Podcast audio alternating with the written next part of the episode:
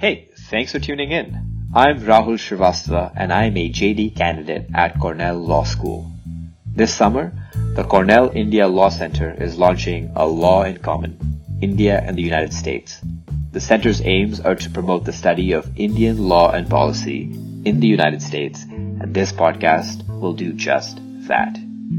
We're going to compare a lot of things between the two countries. We're going to talk about religion, politics, constitutional history, data, bankruptcy, you name it. We're going to bring in some great guests and we're launching soon. So keep an eye on this feed and subscribe to this podcast.